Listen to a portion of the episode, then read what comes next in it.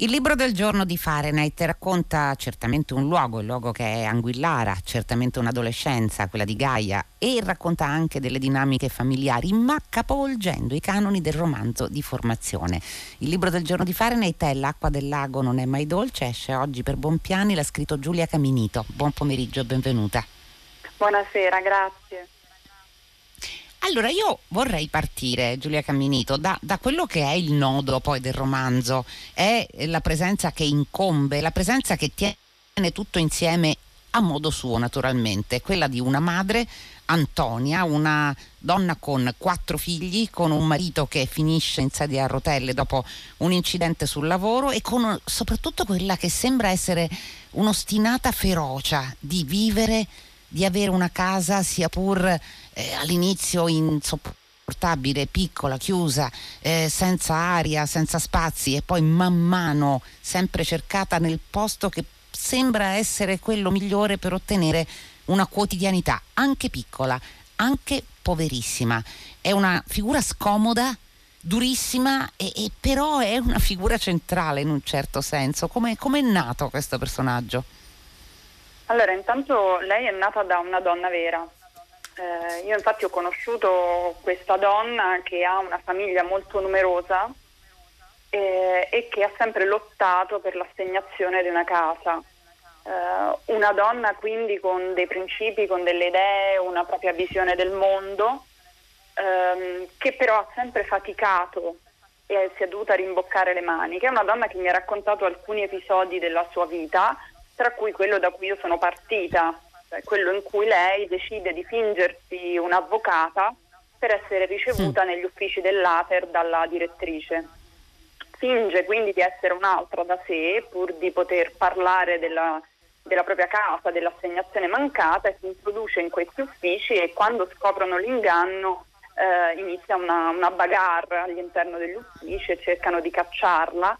eh, e quindi questo episodio per me così forte, così particolare, eh, è stata proprio l'inizio per provare a costruire questa figura e anche eh, la sua vita e poi il rapporto con la figlia e, e con il resto della famiglia. C'è un'ostinazione a vivere eh, nel personaggio di Antonia e nel riuscire a tenere insieme comunque questa famiglia, anche a costo di privazioni di cui eh, forse lei non si ne rende neanche conto. Eh, penso per esempio all'ostinazione che potrebbe dar vita a un altro romanzo che non è questo però, eh, nel far studiare Gaia, la secondogenita, che deve poter avere quello che lei non ha avuto, deve potersi fare avanti nella vita. E c'è un momento incantato, anzi uno dei forse dei pochi momenti in cui tra madre e figlia eh, risuona una, un'intesa, una duplice meraviglia, quando lei riesce con enormi eh, con enorme fa- eh, sacrificio e con enorme fatica a procurargli un dizionario e si incantano su una parola melologo eh, in modo che dal dizionario possono fiorire tutte le cose che Antonia non ha conosciuto. Però ecco questo, questa voglia di riscatto in realtà non appartiene alla generazione di Gaia. È, è questo che salta subito all'occhio nel suo romanzo sì, io volevo giocare molto su questo discorso del riscatto perché appartiene a tantissima narrativa italiana anche, appunto se sì. pensiamo anche a Elena Ferrante, all'amica geniale, cioè attraverso lo studio, la formazione, questa idea che a un certo punto soprattutto le bambine, le giovani donne riusciranno a essere altro, riusciranno a crescere, a stare nel mondo, riusciranno a distaccarsi da quella povertà, da, da quella situazione marginalizzante della loro infanzia. Eh, e la madre pensa questo per Gaia, cioè pensa che attraverso lo studio, cioè facendo un percorso diverso da quello che lei ha fatto, Gaia riuscirà ad emanciparsi, riuscirà ad avere un lavoro, riuscirà ad avere un contratto, non farà la fine sua e del marito che è caduto da un'impalcatura lavorando in nero in un cantiere e lei stessa va avanti con sussidi, lavori in nero e pensa invece per la figlia un futuro diverso che per lei passa tramite la lettura, lo studio, l'applicazione e tra di loro c'è anche proprio uno scontro su questo feroce, su quali sono i libri che vanno letti, quante ore vanno dedicate allo studio e Gaia subisce moltissimo questa pressione da parte della madre e si getta nello studio con tutta se stessa disperatamente perché lei non si sente intelligente ma solo una che si può al massimo applicare e pensa alla fine del suo percorso appunto che ce la farà, cioè questo, questa emancipazione, questo riscatto potrà avere luogo. In realtà siamo a metà dei primi dieci anni degli anni 2000, che sono gli anni poi in cui è arrivata la crisi economica, in cui anche io mi sono laureata e diciamo che per chi non aveva alle spalle una famiglia con una certa forza, una certa solidità economica, era molto difficile immaginare questo futuro diverso. Ecco, io volevo provare a raccontare tra le altre cose anche questo, questo cortocircuito, questa difficoltà evidente. Ecco, quello che emerge anche nel suo romanzo Giulia Camminito è come eh, questa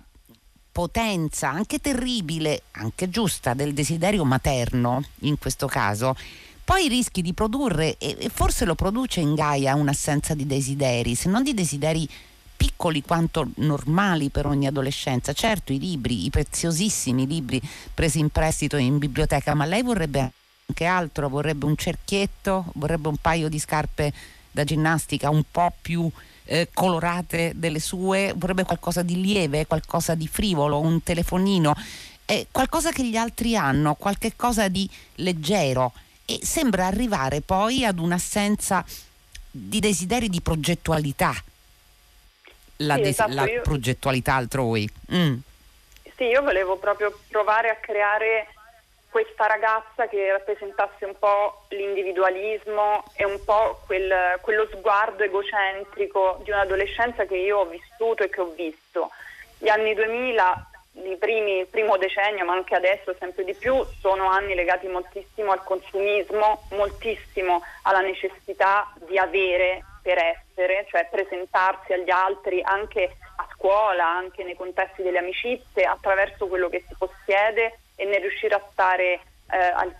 correre dietro ai tempi, alle mode per presentarsi eh, sempre in tempo, appunto, puntuali, essere puntuali nel modo di vestirsi, nel modo di parlare, no? inseguire gli altri. Lei questi mezzi non li ha, eh, però questo che desidera. Non riesce ad avere quella progettualità che ha la madre su cosa è giusto, cosa è sbagliato, cosa dovresti fare della tua vita. Lei procede a tentativi e soprattutto guarda quello che gli altri hanno e lei non ha. Eh, e quello che gli altri hanno è tanto e cambia in continuazione. Lei a un certo punto, attraverso tra l'altro una cosa illegale, riesce a ottenere un cellulare, ma è uno dei primi cellulari, quindi nel giro di due anni lei ha già un oggetto obsoleto tra le mani. I suoi coetanei si sono già aggiornati, è un continuo mutamento e lei è priva di mezzi e quindi si, si, incesta proprio lì questo suo dolore, questa sua difficoltà e anche poi la rabbia che ne scaturisce dal fatto che il mondo sembra correre in maniera vorace e lei è sempre un passo indietro. Loro in casa non hanno la televisione mentre gli altri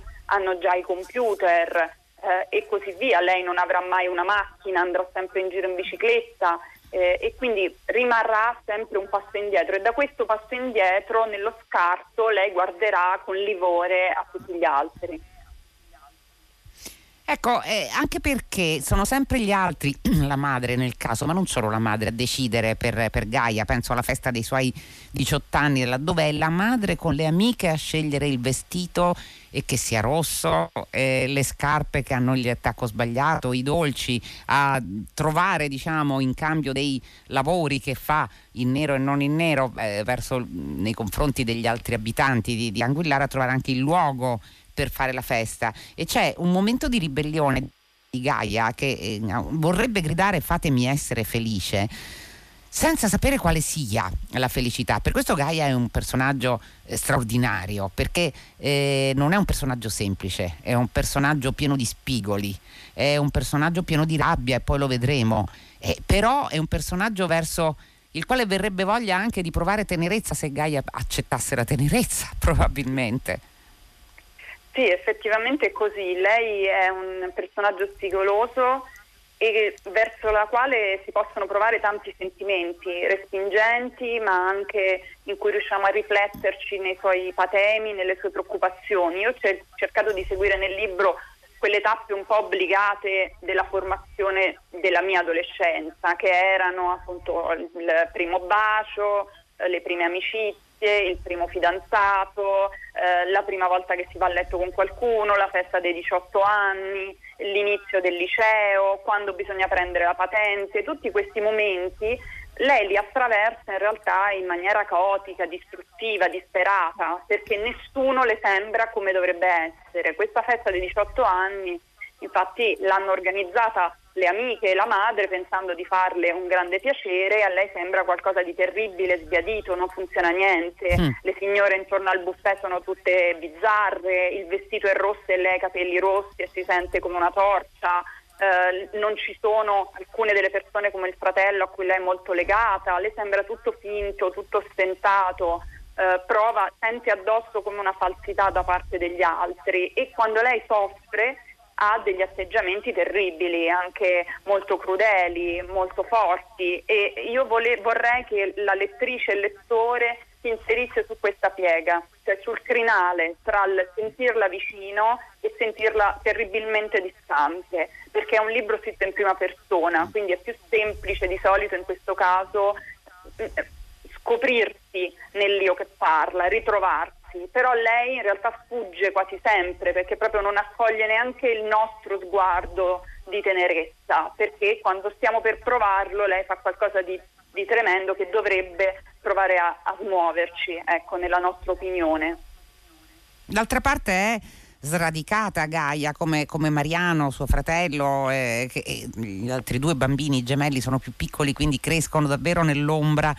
e nello specchio della madre, eh, però i due, invece due fratelli maggiori, hanno un atteggiamento diverso. Intanto vengono sradicati perché quando Antonia riesce a ottenere l'assegnazione di una casa popolare eh, che la, li porti via da quella sorta di, di, buco in cui sono costretti a vivere eh, la prima infanzia e che però, però, però per Gaia e Mariano aveva dei momenti di, di, felicità infantile in fondo vengono trasferiti in un quartiere diciamo borghese anche alto borghese di Roma dove non è possibile rimanere non è possibile per tanti motivi eh, per il costo della vita eh, anche per l'atteggiamento degli, degli altri condomini. Quindi eh, c'è questo trasferimento ad Anguillara dove però eh, Gaia eh, si trova diciamo divisa in due perché continuerà a studiare a Roma eh, in, nelle scuole che vengono ritenute migliori e si creerà un gruppo di compagnie, di compagnia, diciamo così, però di una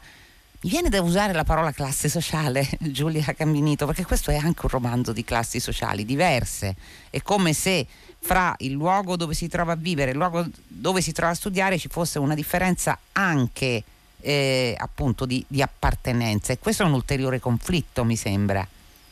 Sì, io ho voluto creare questa scissione che poi ho vissuto anche io nella mia adolescenza perché vivevo ad Anguillara, trascorrevo qui eh, le mie giornate, i miei pomeriggi, avevo molti amici e amiche qui e poi però andavo a scuola a Roma. Ed era come avere veramente due vite separate perché la vita del paese ha completamente un proprio corso e una propria identità. E la vita scolastica la scuola è un altro piccolo paese, è un piccolo organismo vivente con, eh, con tutti i suoi equilibri e disequilibri. Il, il, fondamentalmente questo liceo, che poi ricalca il liceo in cui sono stata io, era appunto un liceo particolare perché era il,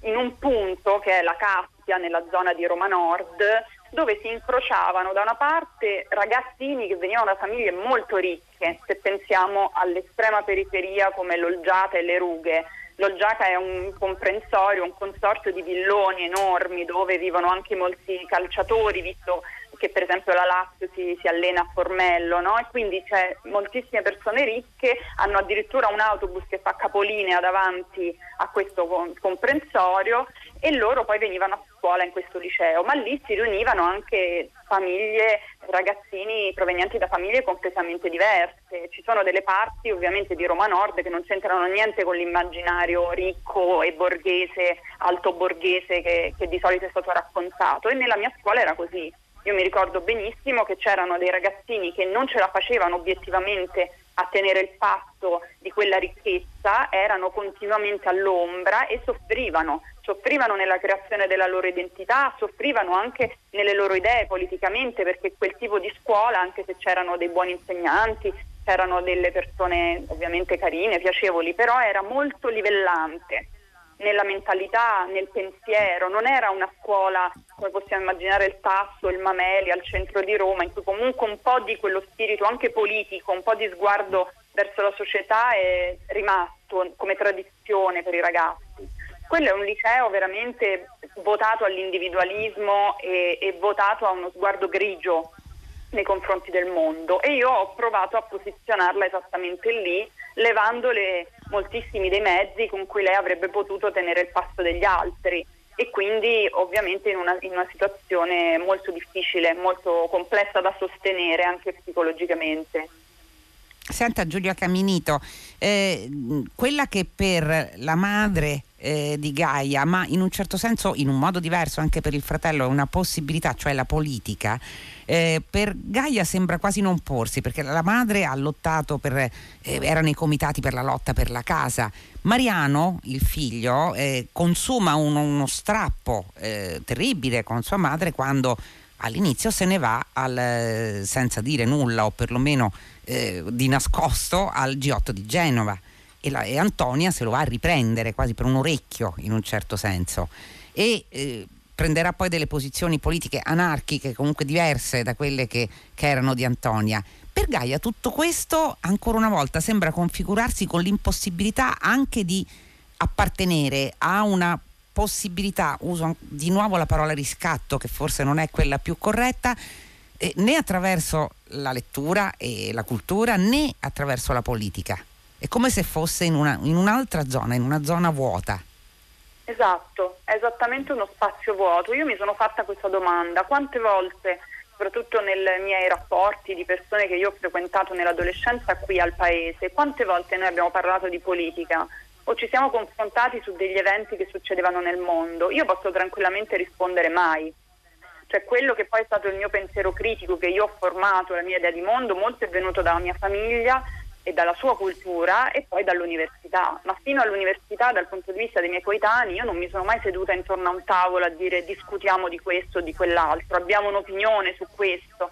No, ricevevamo come spugna un po' di pregiudizi, un po' di notizie che passavano alla televisione, ma i nostri argomenti erano sempre altri, era sempre tutto appunto egotico, rivolto verso le nostre individualità, i nostri vestiti, i nostri sentimenti, i soprannomi da dare agli altri, quello ha lasciato quello, quello ha lasciato quell'altro. C'è uno scollamento totale rispetto al mondo. Io credo che questo punto vuoto sia qualcosa con cui ci dobbiamo un po' confrontare rispetto poi alla mia, alla mia generazione e anche quelle successive, perché mi sembra che quello spazio vuoto si vada sempre di più allargando e mi dispiace quando invece io vedo che i ragazzi e le ragazze giovani cercano di prendere parte a delle discussioni politiche e alcune volte vengono deriti, no? perché ovviamente sono ancora acerbi, devono ancora formare le loro opinioni e vengono però anche un po' presi in giro come abbiamo visto per esempio su tutta la parte delle, dell'ecologia no? e del clima e del cambiamento climatico, no? vengono un po' deriti, come a dire questi ragazzini, però in realtà questo, questi spazi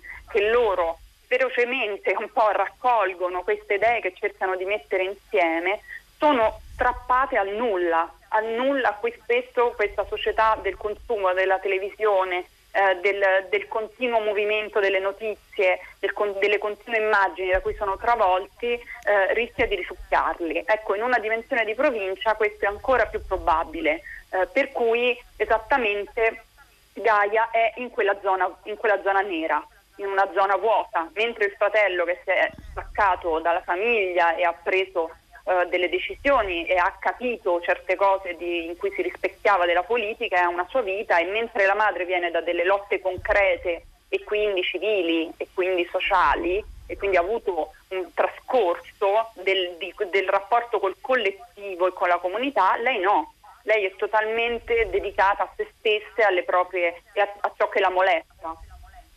a ciò che la molesta. C'è una, una caratteristica di Gaia che, che, che, è la rabbia, che esplode in certi momenti, e però c'è una sorta di,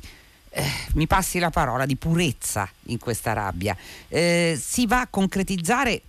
quasi casualmente in un pomeriggio a Luna Park quando lei spara alle lattine e le centra tutte. Eh, è un'abilità, un'abilità che non riconosce, di cui non è neanche particolarmente fiera. Avviene e è in grado di farlo. Però c'è un episodio, uno solo che mi piacerebbe citare per non anticipare poi troppo del libro. E quando lei eh, nella sua scuola eh, deve seguire un corso di tennis e quindi nella famiglia, ancora una volta Antonia facendo eh, l'impossibile, riesce a procurarle una racchetta